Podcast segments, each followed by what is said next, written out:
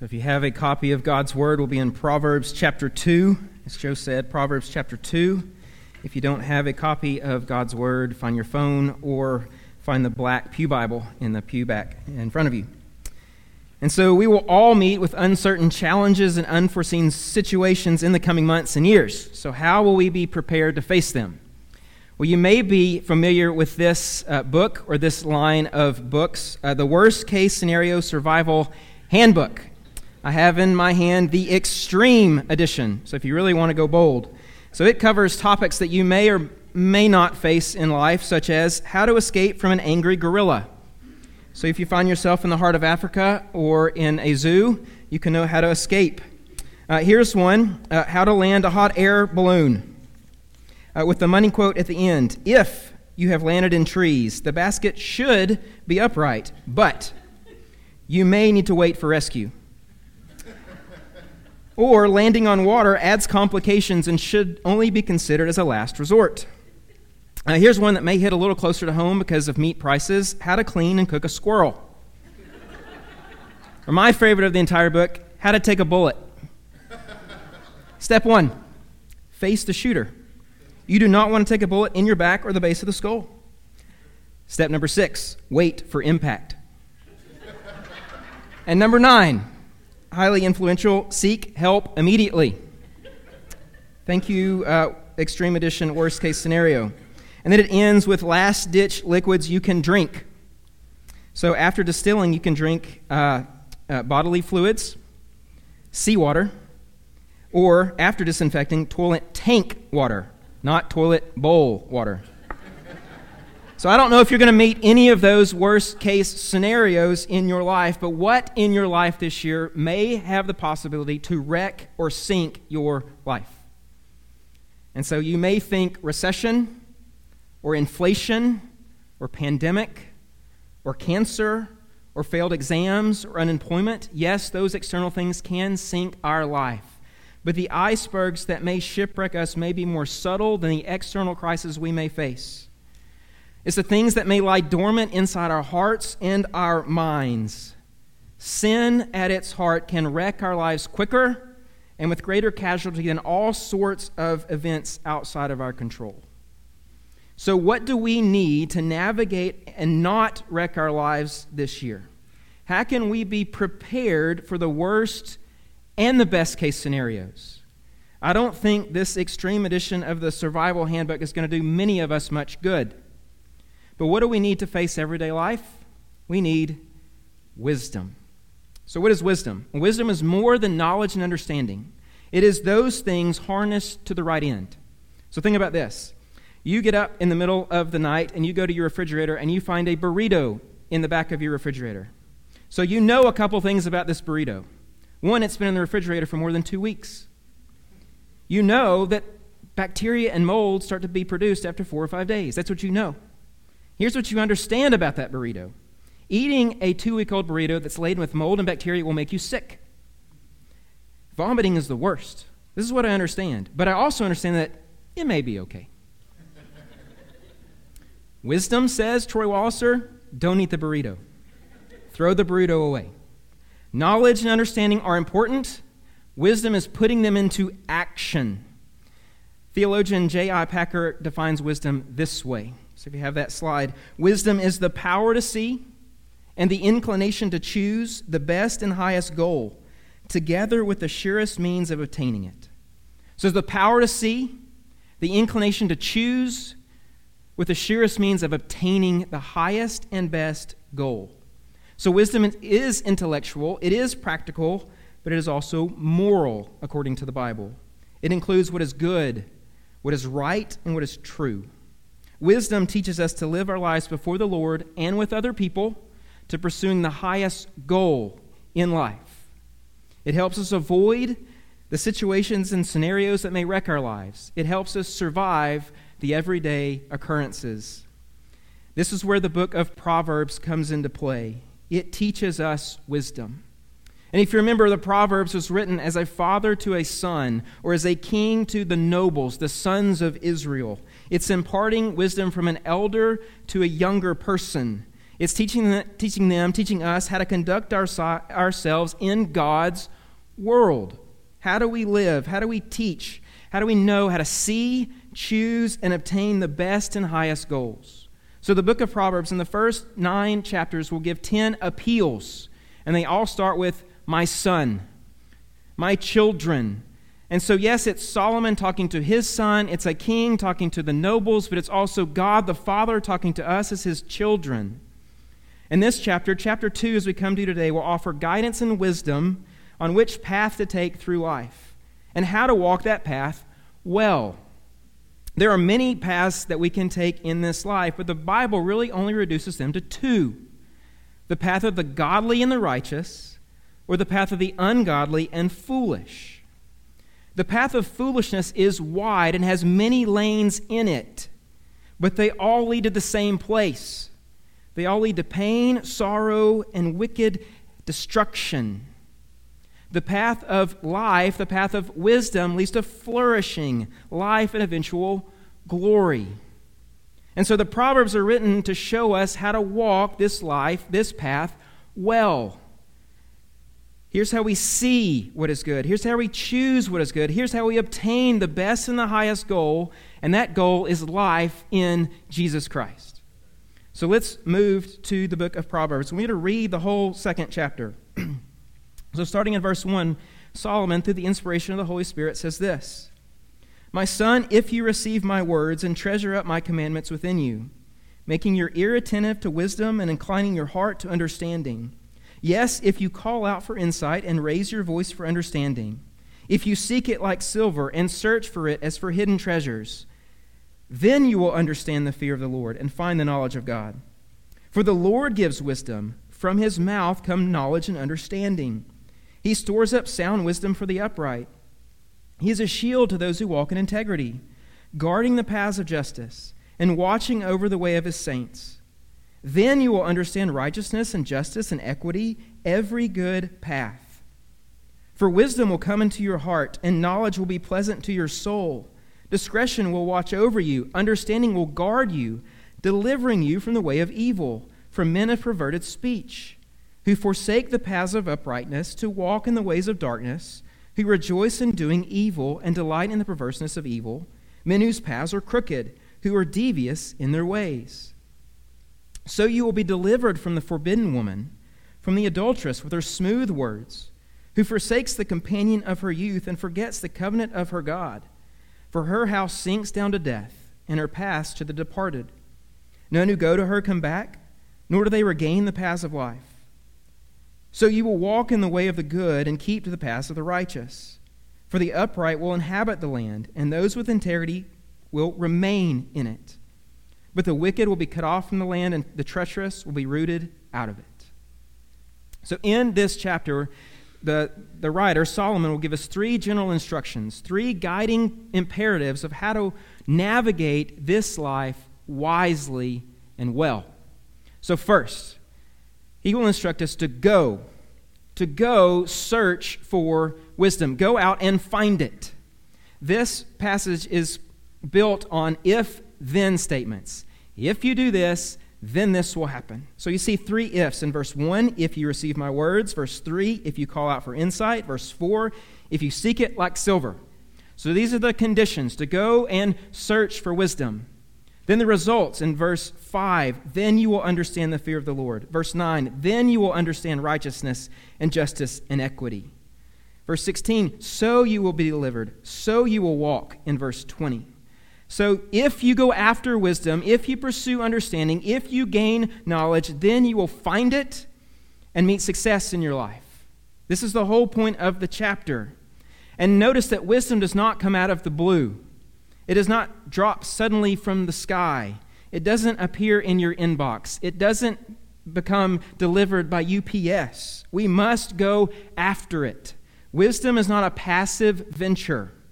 Here, it's a full on, all out search. All the senses are involved. Eyes are attentive. The heart is inclined. The ears are listening. The voice is calling. The eyes are searching. And so, how do we do this? Well, we have to be first internally motivated. There's a motivation here before we can go on the search. And this motivation starts in verse 1 with humility.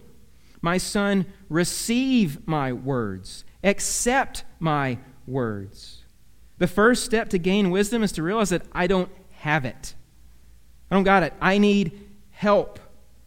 Even the wise know that they need more wisdom. Verse, uh, chapter 11, verse 2 says, With the humble is wisdom. So it's accepting, it's receiving words and wisdom and knowledge from a parent, a teacher, an authority. Ultimately, it's receiving wisdom from God Himself. It's humbling ourselves. In humility, we are second, we are devoted. This motivation is a desire, it's a treasuring, it's an attention, it's an inclination. So think about what you set your heart on. The things that you go after, whether that's a job, a promotion, a girl, a house, a garden, a championship, that elusive bass or 12 point buck. You're going to put everything you have into that. This is the idea that the, the writer is telling us that we must treasure and devote ourselves to this. So, a moment of introspection for all of us. Do we have the internal desire to find the Lord and to find His wisdom? Are we humble enough to acknowledge that we often don't have it? Do we hunger and thirst after this righteousness, after this wisdom, after the Lord? Are we internally motivated to go find it? And then does that motivation move us to an external pursuit? Do we actually go chase it down? And this external pursuit is against complacency. Look at how uh, chapter 1 of Proverbs ends. Verse 31 says, For the simple are killed by their turning away, and the complacency of fools destroys them.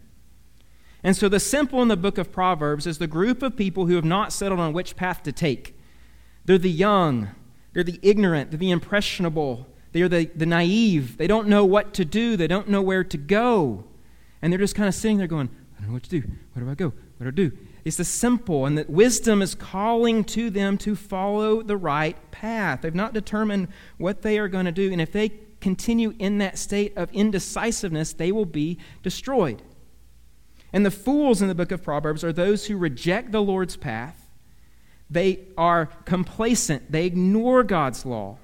They shrug their shoulders. They kind of go their own way. Yeah, yeah, I know God's out there, but I don't really care what he has to say. Or, there's not a God out there at all. I can do my own thing. I am the own captain of my ship. The fools are content and satisfied of going their own way, and look where it, it leads them. It destroys them. And both of these groups, the simple and the foolish, are tossed around throughout their lives. They can't make a decision, or they're walking down the wrong path into eventual shipwreck. They are not prepared to meet the worst case scenario. They don't have the handbook, or they've thrown the handbook away. So, a warning to all of us do not become complacent. Do not become lazy in our pursuit of wisdom. Do not stop in your quest to find and know God, His Word, and His way. Don't stop. Keep moving. Don't go and waste your life in complacency. Go after God's wisdom with diligence. There must be diligence and endurance in our life, in this quest. It's a lifelong quest. We never arrive at full understanding. We never have full knowledge because life keeps changing. And in our pursuit of God, we discover more of God that we need to know. We will face new challenges. We will discover more about God, His gospel, and the truth, and we should pursue that. We should be motivated with humility, going, I still have not arrived. And this is why in verse 3, he's calling out for insight. He's seeking it. He's desperate. He needs advice, he needs instruction. And he's going after it like a treasure. If you've lost something important, you're going to go find it and you're going to take out all the stops. We realized this at my house a couple weeks ago when my oldest, Eloise, lost her squish. And her squish is this little Squishmallow, little plush toy that Katie got her that she adores. And she lost squish before her nap one day and lost it. And it was an all out search. Her mom and Eloise searching the house, searching the car, searching the garage, everything that they could think of. Could not find Squish. So she goes to bed tentatively, maybe sleeps, maybe doesn't. I get home about the time she gets up, and she's frantic to find Squish. So what does dad do? We go look for Squish. Squish is nowhere to be found. We search here and there and everywhere. Every place she's ever left it, every place she's ever lost it, he's not there. He's hiding. Eloise finds it in the bottom drawer of my bedside table. And rejoicing came to the Casey house. Squish had been found. All was right with the world. I didn't have to spend 85 or $90 on eBay to get a new one.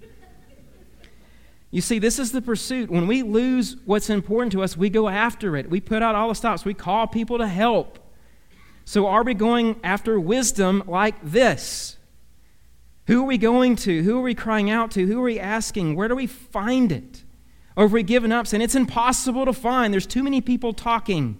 Are we doomed to live in our own heads, to make sense of the world as it goes along by ourselves? Is there a guide? Is there a handbook to teach me the best and highest life? The answer is an overwhelming yes. So we go and we search for wisdom, and then we ask. Secondly, we ask, we find the Lord's wisdom. So here again, if you receive my words, my son, if you call out for insight, if you seek it like silver, then the first then is in verse 5. Then, if you do these things, then you will. It's a definitive. You will understand the fear of the Lord and find the knowledge of God. So we introduced the book of Proverbs last week, and knowing that the fear of God, the knowledge of God, wisdom starts with the fear and knowledge of the Most High. To pursue God, we must have wisdom from God that flows from a knowledge of God. Wisdom from God flows from a knowledge of God. And so, if we have no reverence for, if we have no devotion to, if we ignore, if we are complacent in our pursuit of the Lord, then we will never be truly wise. You can be incredibly intelligent, you can be incredibly thoughtful, you can have PhDs from every Ivy League university and be educated above everybody in the world. You can be wise by the world's standards, but in the end, if you do not fear God, you are still a fool, as the Bible says. Fools despise the divine wisdom, it despises the godly knowledge. Because fools, in the end, deny, ignore, and belittle the God who created them and empower them to be intelligent in the first place. And some of you, in order to obtain wisdom, that seeing, knowing, and choosing the best, to obtain that wisdom, you must first learn to revere and worship the God who made you. We do that through the person and work of Jesus. Fools despise wisdom the wise go after and humble themselves under the almighty hand of God to obtain that source of wisdom through a relationship with this God. Because wisdom is found in the Godhead, it's found in the Trinity. It's part of who God is, it's essential to his nature. Proverbs chapter 3 will say God created in wisdom. His wisdom is often tied to his power. Job and Isaiah will link his wisdom and his power. A power and a wisdom that's active, it never fails, it cannot be thwarted, it cannot be overcome. His wisdom is good, it is loving, even when we cannot understand it. His wisdom and His power always seek the best and highest goal. It always chooses the best end. It always obtains the highest because that highest is His glory, His name, and His renown. This is why Paul will pray in Romans chapter 16 to the only wise God be glory forevermore through Jesus Christ. And so wisdom is found in God, and primarily it's found in Christ Himself. And so we looked at these two verses last week, but to remind us that. Um, Wisdom is found in the person of Jesus. 1 Corinthians 1 Christ is the power of God and the wisdom of God.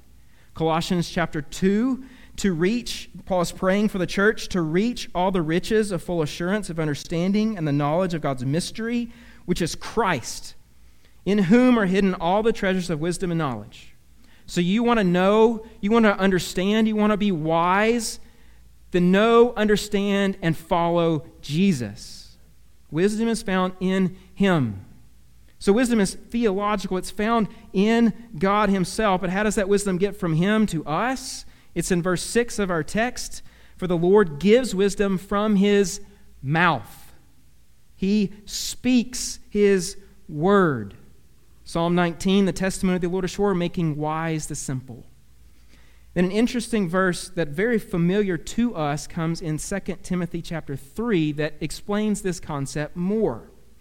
And so here Paul is teaching and writing to his protege Timothy. And he says this, but as for you, continue in what you have learned and firmly believed, knowing from whom you learned it, how from childhood you have been acquainted with the sacred writings. What are the sacred writings? What's the Old Testament? It's the Bible, it's the scripture. These sacred writings, here's the key which are able to make you wise for salvation through faith in Christ Jesus. All scripture is breathed out by God and profitable for teaching, for reproof, for correction, and for training in righteousness, that the man of God may be complete and equipped for every good work. So you see, it's the scriptures who give us wisdom for salvation. And it's all scriptures breathed out by God, accepted by faith, and it's profitable for us for life. And so wisdom is found in God Himself, and He speaks that word to us. So we cannot be wise if we neglect the study of Scripture. Godly wisdom is not regularly or usually imparted in dreams or visions or fortune cookies or tweets or New York Times bestsellers or pundits or celebrities. The wisdom of God is laid out plainly and clearly in His Word from His mouth. So we must read, study, meditate, memorize, and apply the Word of God that comes from His mouth. And so we see first that wisdom is theological. So we find wisdom in God Himself. We have to understand that, second, wisdom is given to us. Finding wisdom is sort of a paradox.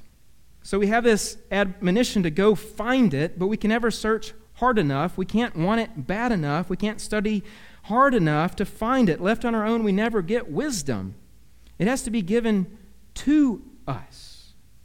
And it's given from the right source in the right way. So finding wisdom is a paradox. Finding wisdom, again, requires humility. It's saying that I don't have it, I need it. I'm going to go find somebody who does. And so we must realize that answers don't originate in our thoughts in our feelings and our intuitions. That's the very definition of foolishness. It's relying on our own head and our heart to prove and move us through life. The source of all wisdom is Jesus. He has it. We need it. So stop being foolish, repent of your pride, and come to Christ. And so, my wife and I have been watching old series and old seasons of The Amazing Race because we're boring. And so we're watching, remember that this is a CBS show, it's still on after like 25 years. And so you have 12 teams of two who go around the world on this race. And they have little clues to figure out, I've got to go here, I've got to go to Paris, climb the Eiffel Tower. Some of the clues are very uh, bland. Go to Rome, find the Colosseum, do these crazy things. And then some of them are very cryptic, the clues that they get to go to the next spot. And so one time they were in Scotland and they were in the northern part of Scotland, and they don't have a clue that is, are handing this medallion. And the guy was like, Go where this was found. And everybody's like, What is this? Do I go dig it up? Do I go to a museum? Where do I, where do I find this? And so none of these guys have any clue of what to do next. And so, like, we got to go ask somebody who knows. So, of the teams that were left, all the teams, except one, all the teams go to the cultural center. So, you want to know where this thing was found? I'm going to go to a guy who knows. And I'm going to accept his authority. Hey, where was this thing found? And the guy told them, Oh, okay, we'll go there. And so they realized they didn't have it. They repented and said, We can't figure this out on our own. Let's go ask and find somebody who knows the answer. That one last team who didn't go to the cultural center, they went to a pub. Oh, these good old boys, they'll know what this thing is. Those folks sent them the exact opposite way of where they should go. Because they went to somebody who didn't have authority, didn't have wisdom, didn't have understanding. And so, how do we get wisdom in our life? We don't go to some guy off the street, we go to the one who has it all. We go to God. Solomon, the, the wisest person to ever live outside of Jesus, wasn't born wise. Remember, he has to ask for wisdom. The same applies to you and me. And the command is given in the New Testament for us and for our good. James chapter 1 verse 5, very familiar to most of us. If any of you lacks wisdom, which is all of us, let him ask God. Okay, James, that's pretty blunt. Let him ask God who gives generously to all without approach, and it will be given to him. You lack it, God has it, ask him, and he gives generously. And then Jesus follows up in his own words, Matthew chapter 7 Ask, and it will be given to you. Seek, and you will find. Knock, and it will be open to you. So there's great comfort in this. There is great grace in this. Those who seek and cry out for wisdom will find it when we go to God. We will be provided with it. Look back in Proverbs chapter 2. So there are many uh, verbs here that say you will, a future tense that is full of assurance. Verse 5, you will understand the fear of the Lord. Verse 9, you will understand righteousness. Verse 10 Wisdom will come, knowledge will be pleasant, discretion will watch over you, understanding will guard you, you will be delivered, you will walk. These verses are full of encouragement that when we go to God and ask Him for wisdom, He gives it to us. So, what are we waiting for? Go find, ask for His wisdom. And then, when He gives it to you, here's our third admonition, our third instruction we are to walk and live in wisdom. We are to walk in wisdom. And the, the word walk in the Bible is this admonition. This is how we just live our lives, keep moving forward on the path of life. Knowledge is not much use if it's not applied.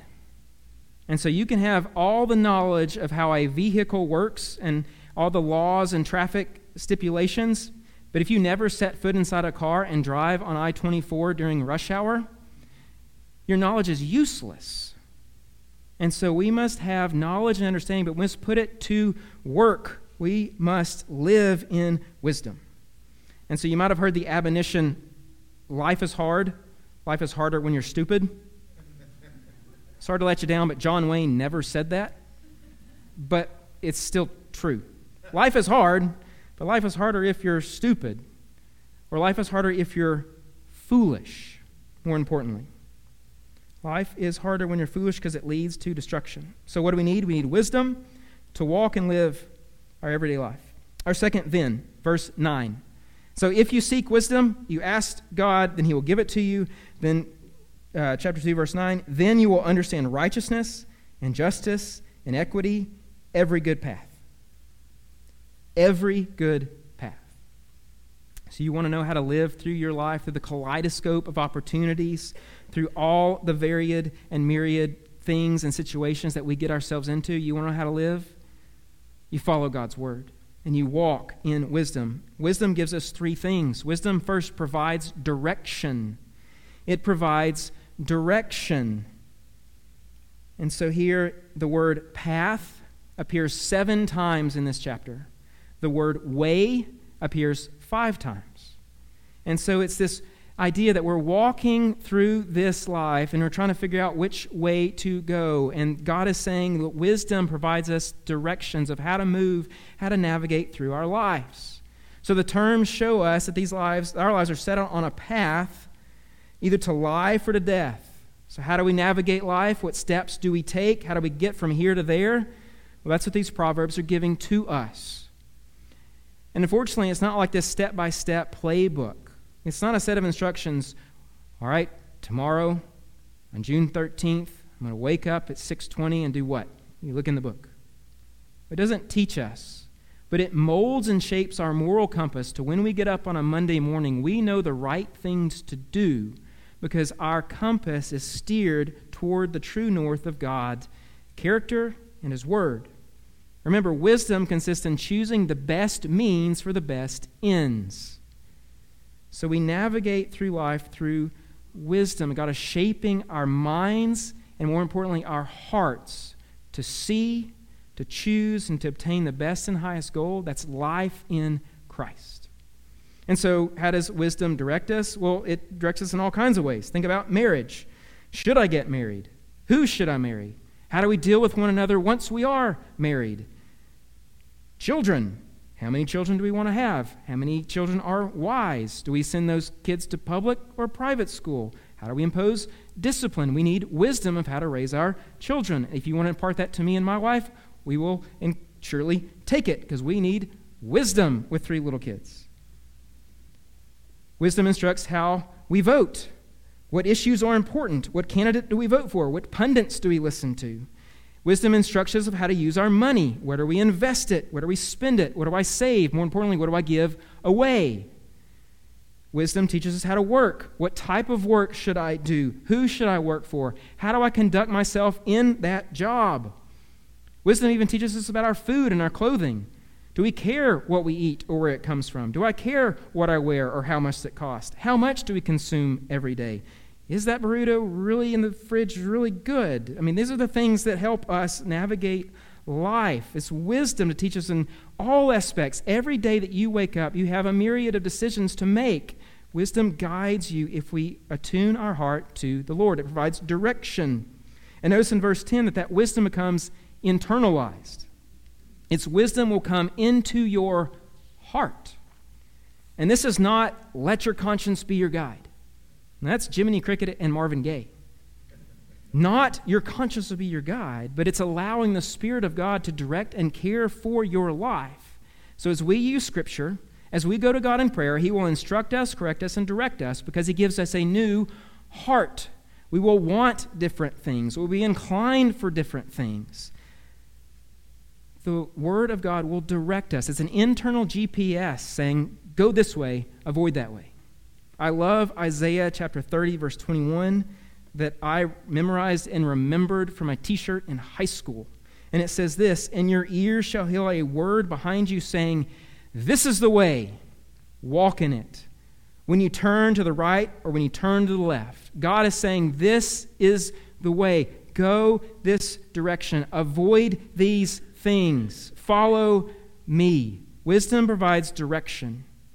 And hand in hand, wisdom provides direction, but it also provides deliverance.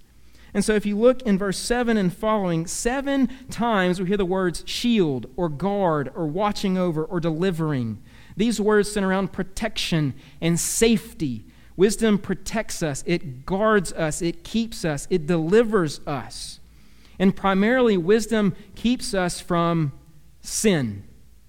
Wisdom does not protect us from a tornado or recession. Wisdom saves us from evil and wickedness that want to ensnare and entrap us.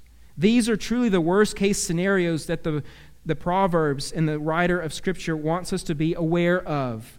Wisdom helps us avoid them entirely. It sets guardrails on our life, warning signs, barriers. And it saves us from wrecking our life mainly to help us avoid these things. And so the, the writer here will give us two main examples.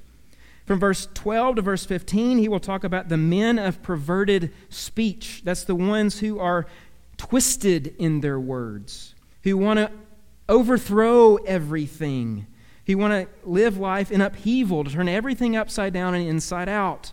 These are violent men, one who, ones who are rejoicing in evil, who are going after a quick dollar, who want to make money at other people's expense. Their paths are crooked and they're deceptive. They lead to darkness, to gloom, and to stumbling. So, what is wisdom teaching us here? It says, don't hang around the wicked people. Surround yourself with the godly. Don't become obsessed with material. Don't become obsessed with greed. Stay off of those paths. Stay away from the perverse and crooked men. Secondly, he, he warns us away from the promiscuous woman, verses 16 through 19. And he will use this example three or four more times in the next few chapters. And this is the, the woman or the man who offer smooth or flattering or attractive or appealing words. Ones that appeal to the ego, the personal gain. It's the one or the thing that promises easy sex. But notice where this leads. It leads to the pit, to death, to the departed. Literally in verse 18, to the place of ghosts. So wisdom teaches us to avoid these compromising situations. It teaches us to keep close to our spouse. It instructs us to keep our eyes and our minds away from pornography, away from sexually explicit material, and to focus on our spouse and purity in marriage. Wisdom screams, don't go down these roads. Stay away from the perverse man. Stay away from the promiscuous woman. Stay away from those who rejoice and delight in sheer and outright evil. Flee from those who promise easy sex. Don't walk down, don't look at, don't consider, don't entertain any notion of moving down that path. They look really good on the outset, but they will lead to your destruction. They will take away your life. You will live your life in dread and disaster. That's where those things lead. And wisdom teaches us, it delivers us, it saves us, it keeps us away from those things. And it keeps us away from those things that hide in our very hearts and minds. So, wisdom provides direction, it provides deliverance, but more positive, wisdom produces life. So, it keeps us from the path of destruction and gives us the way to abundant life and satisfaction. Wisdom produces life. Is this a temporal satisfaction and abundant life? Maybe. And so if you read the Proverbs and if you read the Bible, it may seem that a full and flourishing life can happen in this temporal realm. Proverbs really shows us the ideal. Do these things and get rewarded. But we know that life doesn't really work out that way. Proverbs give us a picture of what can generally happen. For those who live wisely, better things come.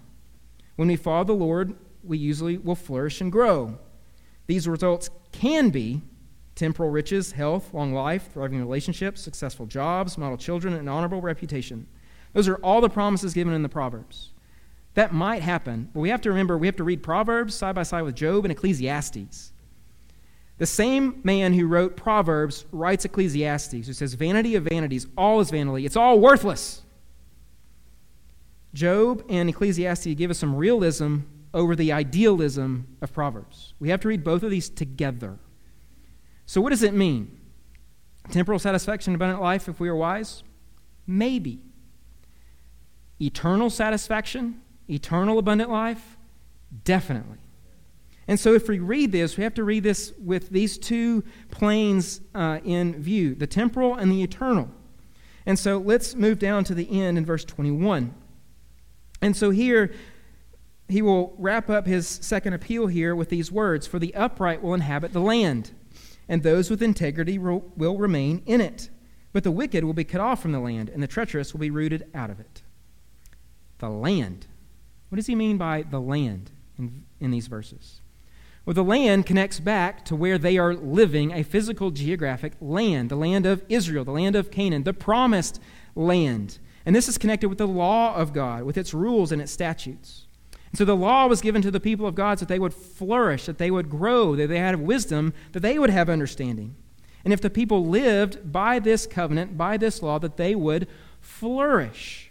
So Solomon here is writing to his boys, to his sons, to the nobles, saying, Hey, if you keep the law of God, if you remain upright, if you live your lives with integrity, then you will flourish and God will continue to bless you. David and Solomon are living this life out on the temporal level. So, in adherence to the law brings great success. They would flourish in the land. Moreover, God would receive glory. Other people around them going, hey, those are wise people. Those are understanding people. How do we get that wisdom? How do we get that understanding? And then people would flock to the nation of Israel, realize that that wisdom and that knowledge, that understanding didn't come from them, it came from God, and said, hey, we don't want you, we want the God that you serve. And God says that if you do this, if you live in wisdom, if you follow my law, I'm going to dwell with you. So you will be my people, God says, in my place, that's the physical land, under my rule and blessing. Well, that was to them, but what about to us? We're not Israel. We're not living under Solomon. We're not living under the Mosaic law. What does that mean for us? We are still God's people. But God doesn't have a physical geographic place anymore like he did with the temple of Solomon. Where does God dwell? In us. We are God's people.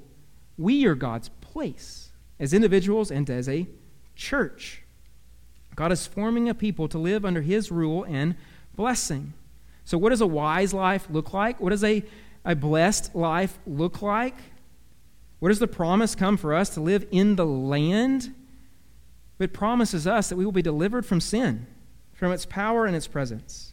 We will have a relationship with God. Just as God dwelled in the physical land, in the temple in Solomon's day, he dwells in and with us. There is security God's people will live with God forever. There is rest. There's no more toil and hardship. There is peace. There's no fighting. There's no violence. There is knowledge and understanding. We will know God through Christ. We are under his rule and his blessing. Proverbs 1, verse 33 says, Whoever listens to wisdom will dwell secure and will be at ease without dread of disaster. This promise is only true for us when we live in Christ. Because Christ is the door, Christ is the way, and He is the destination of all wisdom. And so, if we look at these two planes, the temporal and the eternal, God is saying that we need to lift our eyes away from the temporal plane and not think about physical blessing, but these spiritual and eternal blessings that God has given to us in Christ. And those things allow us to live through all the junk that we have to walk through here on earth.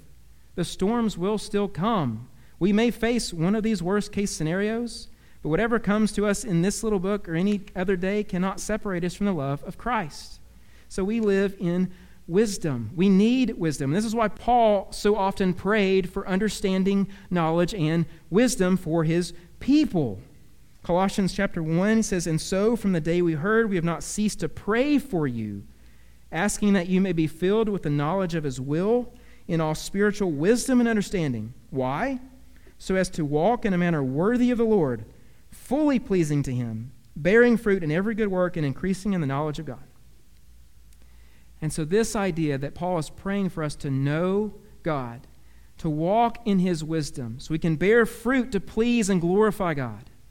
That's seeing the best, God's glory. That's choosing the best, God's glory. And that's obtaining the best, increasing and furthering and praising and worshiping and fearing and revering the glory of God no matter what we do, no matter what we face in this life, because we will all face external trials in the coming days. We know that we can still be secure and have no dread of disaster because we are in Christ. We know His Word, we follow His Word. And then remember Jesus' own words at the end of the Sermon on the Mount in Matthew chapter 7. Everyone who hears these words of mine and does them will be like a wise man who built his house on the rock. We like that one. Yeah, he built his house on the rock. But Jesus continues. It says, And the rain fell, and the floods came, and the winds blew and beat on that house. That does not sound like your best life now. The storm does come, but it did not fall because it had been founded on the rock. So, what situations, trials, scenarios, and ordeals might you face in the coming days? What storms may come? What sin lurks in our hearts to derail your life? What icebergs may lie slightly below the surface, threatening to shipwreck your life? I'd be surprised and curious if any of these things came true in your life. If they do, please see me because I want to use it as an illustration in the future.